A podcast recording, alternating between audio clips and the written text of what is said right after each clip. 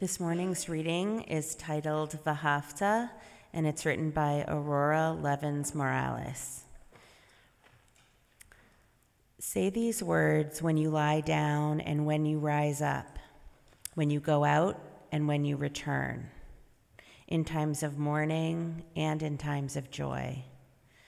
Inscribe them on your doorposts, embroider them on your garments, tattoo them on your shoulders, teach them to your children, your neighbors, your enemies.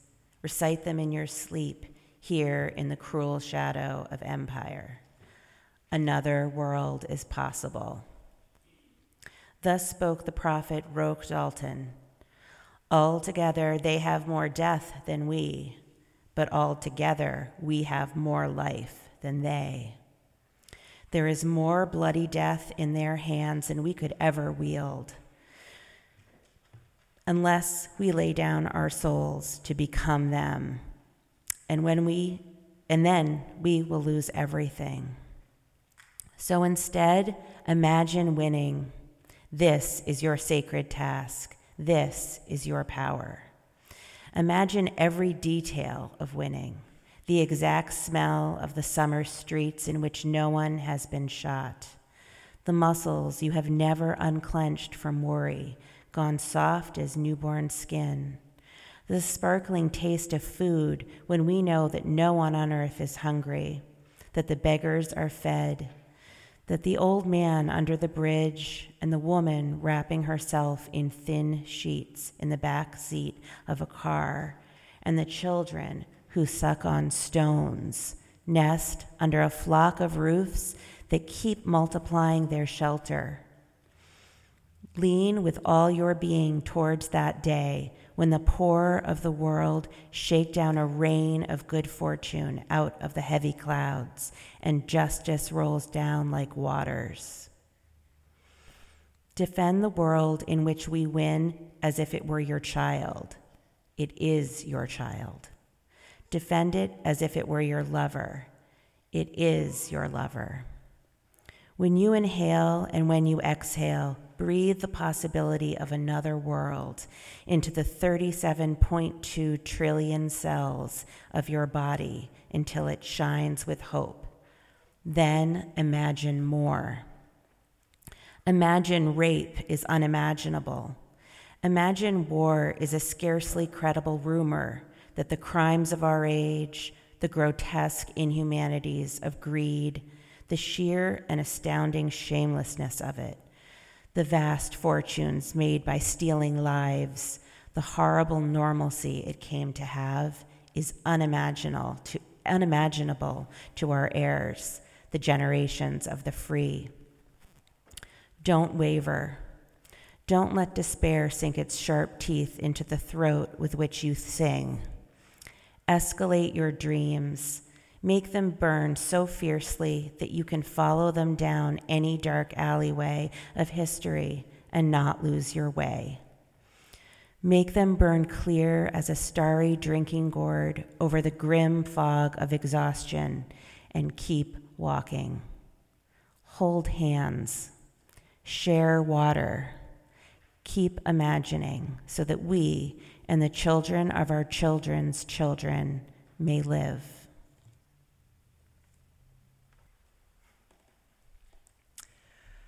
Why, why worry? A hymn we sang just two weeks ago asked. Huh, why worry? I wondered. I'm glad you asked, my hymnal friend. And so began my usual dovetail dive into the catastrophic anxiety spiral that often occurs in my mind.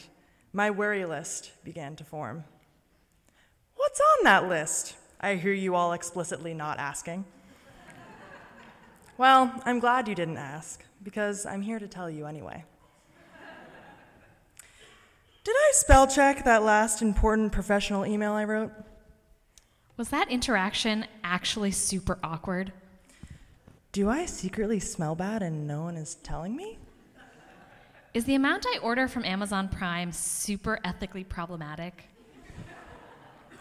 How will climate change directly impact me and the ones I love in the near future? What am I going to do when I finish all 16 seasons of Grey's Anatomy? What happens if I forget to file my taxes? Can I get arrested for that?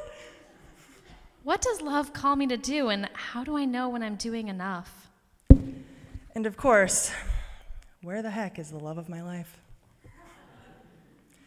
Sometimes I make these long, meandering lists in milliseconds. I don't even notice until I feel them weighing down my body like miniature sandbags falling from the sky and landing on my chest.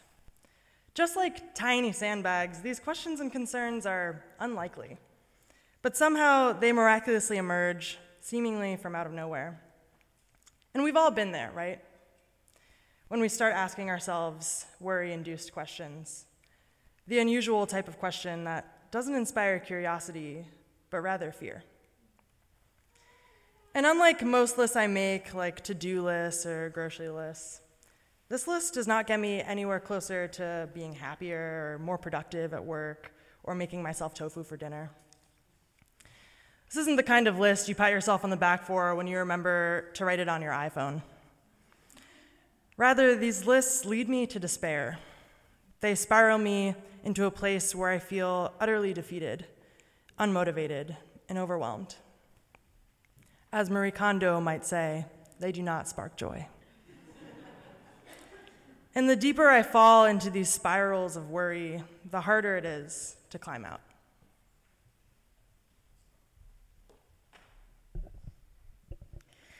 My senior year of high school, and I am filling out my yearbook submission.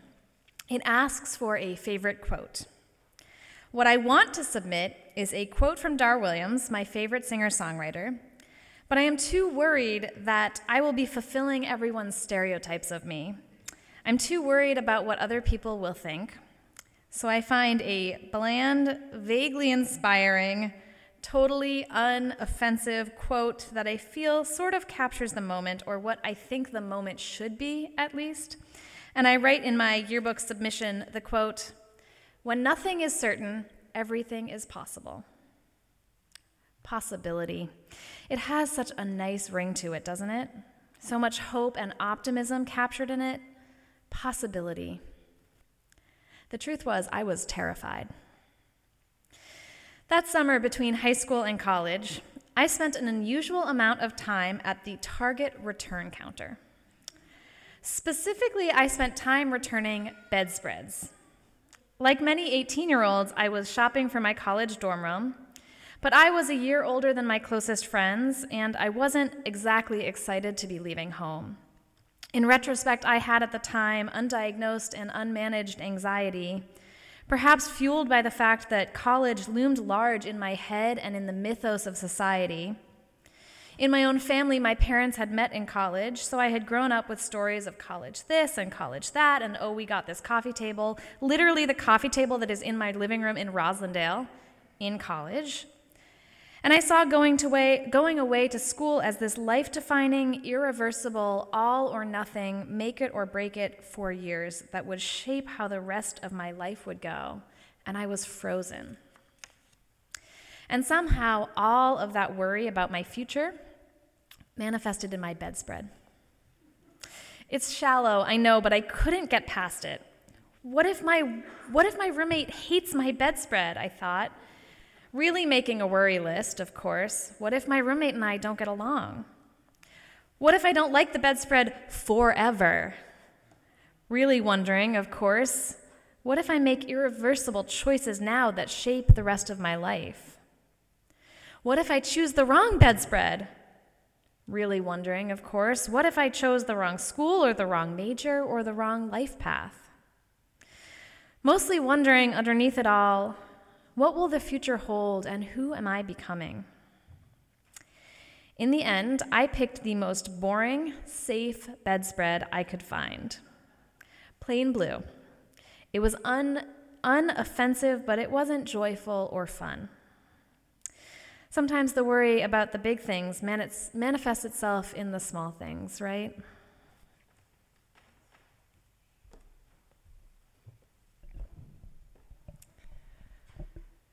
The other week, I saw one of my favorite authors speak in Cambridge. The author in question, Jonathan Safran Foer, had literally that day released a new nonfiction work on climate change and the importance of individuals' personal sacrifices in consumption to combat the climate crisis.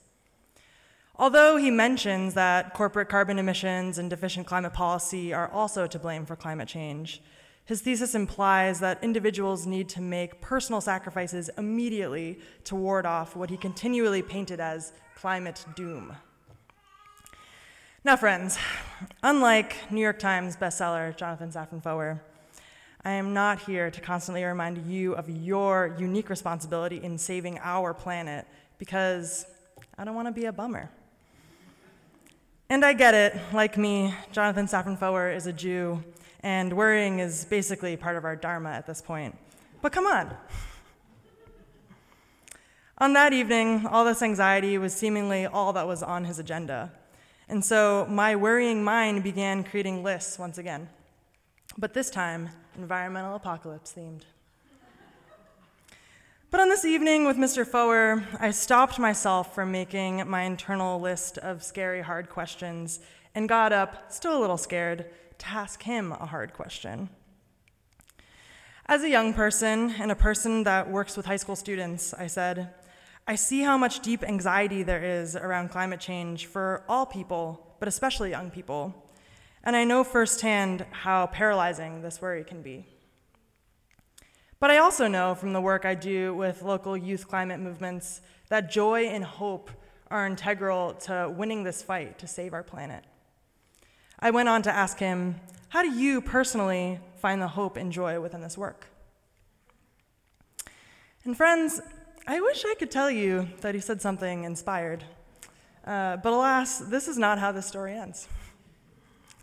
Mr. Foer said a great deal in response to my question, but the essence of his answer was I am not a very hopeful person. I think despair is a good enough motivator. Sometimes anxiety is all we have. To which I said to myself and not to him because he is very famous and I respect him, You, sir, are wrong. but what if he's right?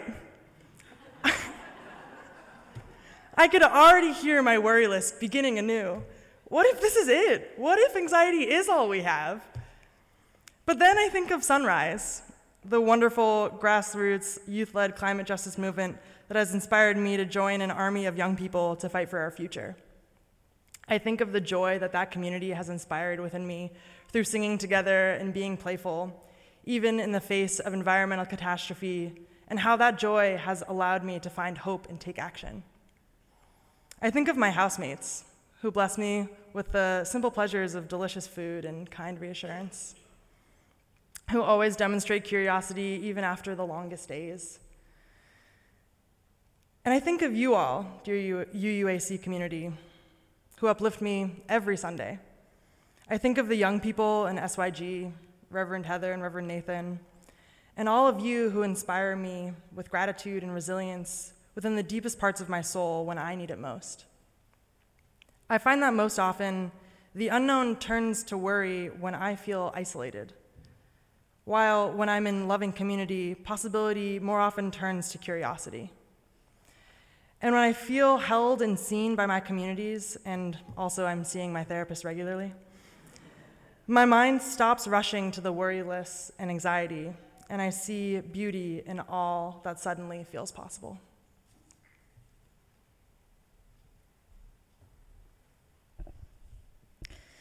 This past June, my partner Ian and I adopted two 11 week old kittens. And all summer, we've been watching them grow, getting to know these companions who we anticipate being part of our lives for years to come. And I'm so struck by how these two cats, littermates, have such distinct personalities and preferences and behaviors. How they can observe the same thing, say the toddler or the vacuum cleaner or a broom or a tall person or anything, and have radically different reactions. Phoenix tends to approach these new experiences with openness and curiosity.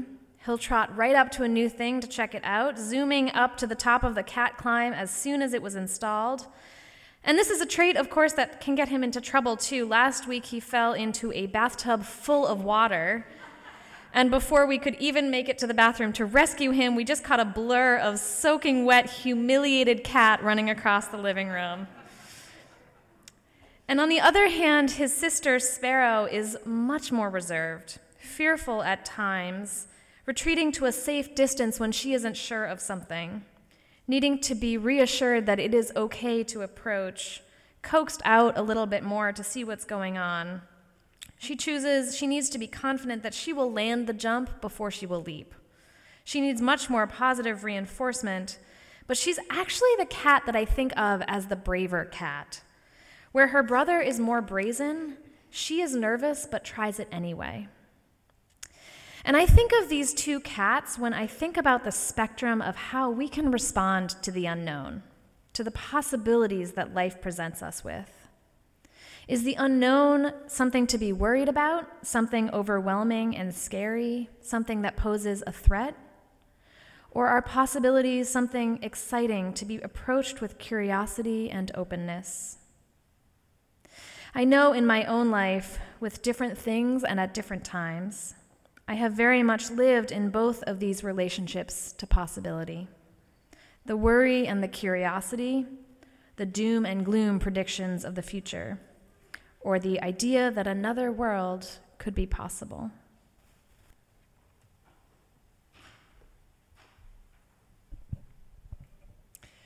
In our reading today, Puerto Rican Jewish author Aurora Levins Morales writes Say these words when you lie down and when you rise up when you go out and when you return, in times of mourning and in times of joy.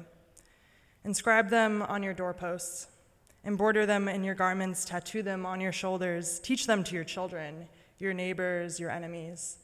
Recite them in your sleep. Here in this cruel shadow of empire, another world is possible. When you inhale and when you exhale, breathe the possibility of another world into the 37.2 trillion cells of your body until it shines with hope. Then imagine more. There's a game we play with the children at Rowe Camp, a UU community that I, Reverend Heather, and many young people in this congregation know well. The game is called The System is Broken, Another World is Possible. In this activity, we ask campers to brainstorm every problem in the universe, from hot button issues such as there not being enough, a good enough cookie to cream ratio in an Oreo, to the unfair impacts of sexism on little boys and little girls. But the best part of this game is the second part, in which we ask young people to propose solutions, both comprehensive and not so comprehensive. Between the back and forth of semi plausible policy proposals and euphoric utopia musings, laughter begins and joy is born. Their optimism is bold and daring and often outright silly. But when has any important political, social, or societal change not at once, or one point or another, been seen as bold or daring or silly? Slowly, I witness the tiny metaphorical sandbags leave each child's chest and ascend back into the sky from whence they came. It's truly radical to see these 8 to 10 year olds consumed by a sense of agency and power, two feelings that, unfortunately, adults rarely allow them access to. Empowerment stokes a fire within them and gives them permission to be bold. And in these moments, possibility prevails. Take that, Jonathan Safran. In the moments of unknown, instead of making the worry list, instead of turning to fear, we can choose to change course to curiosity, especially if we do it together in our families, in our communities, in our church. We can boast in the face of the unknown and remember that we too are great unknowns, beautiful and full of potential. We can say these words when we lie down and when we rise up, in times of mourning and in times of joy, teach them to our children, our neighbors, our enemies, recite them in our sleep. Another world is possible. We can imagine big, and then we can imagine more. We can ask ourselves, why? Why worry? And make lists not of fear, but of curiosity. When we live within curiosity, curious possibility, we live for one another.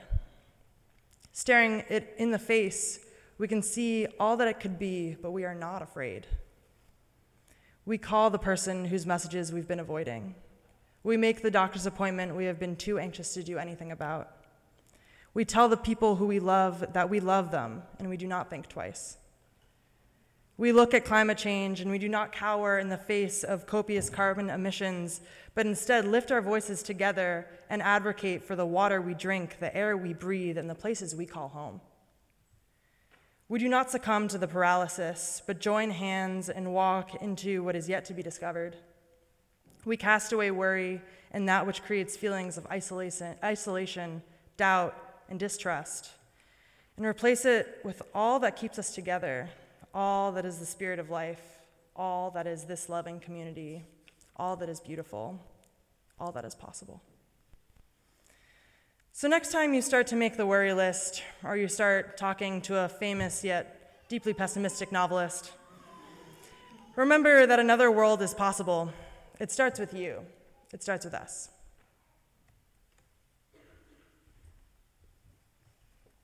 Another world is possible.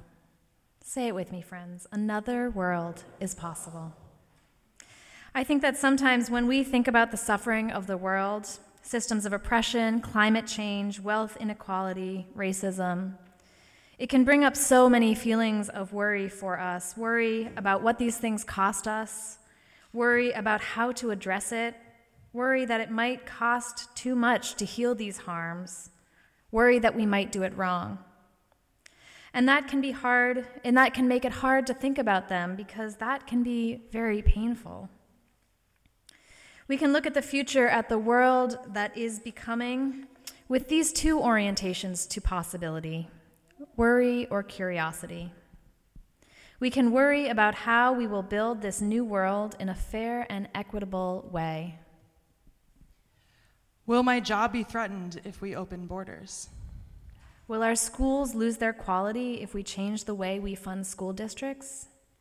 How will I know that my children will be taken care of if we increase tax, inheritance taxes? Will I be able to afford groceries if gas taxes go up? Or we can approach these same issues with curiosity. What would it look like to live in a world without the violence of policing? What would a society with guaranteed minimum income look like? What if all our inf- infrastructure was fossil fuel free? What if no one ever had to come out because we all understood gender and sexualities as beautiful and fluid? And sometimes, though, when I'm in my best, most grounded place, I am able to look at these questions, at what will happen in the world and in my life and in the lives of people I love from a place of curiosity. And I think it is a spiritual practice to choose to orient our hearts toward curiosity. Curiosity can be an act of faith to declare that we do not have to have the answers to start asking the questions, to start imagining another world, to start exploring the possibilities. So, friends, let us orient ourselves with curiosity toward the possibilities for our own lives for our communities, and for the world that our hearts know is possible. May it be so, and amen.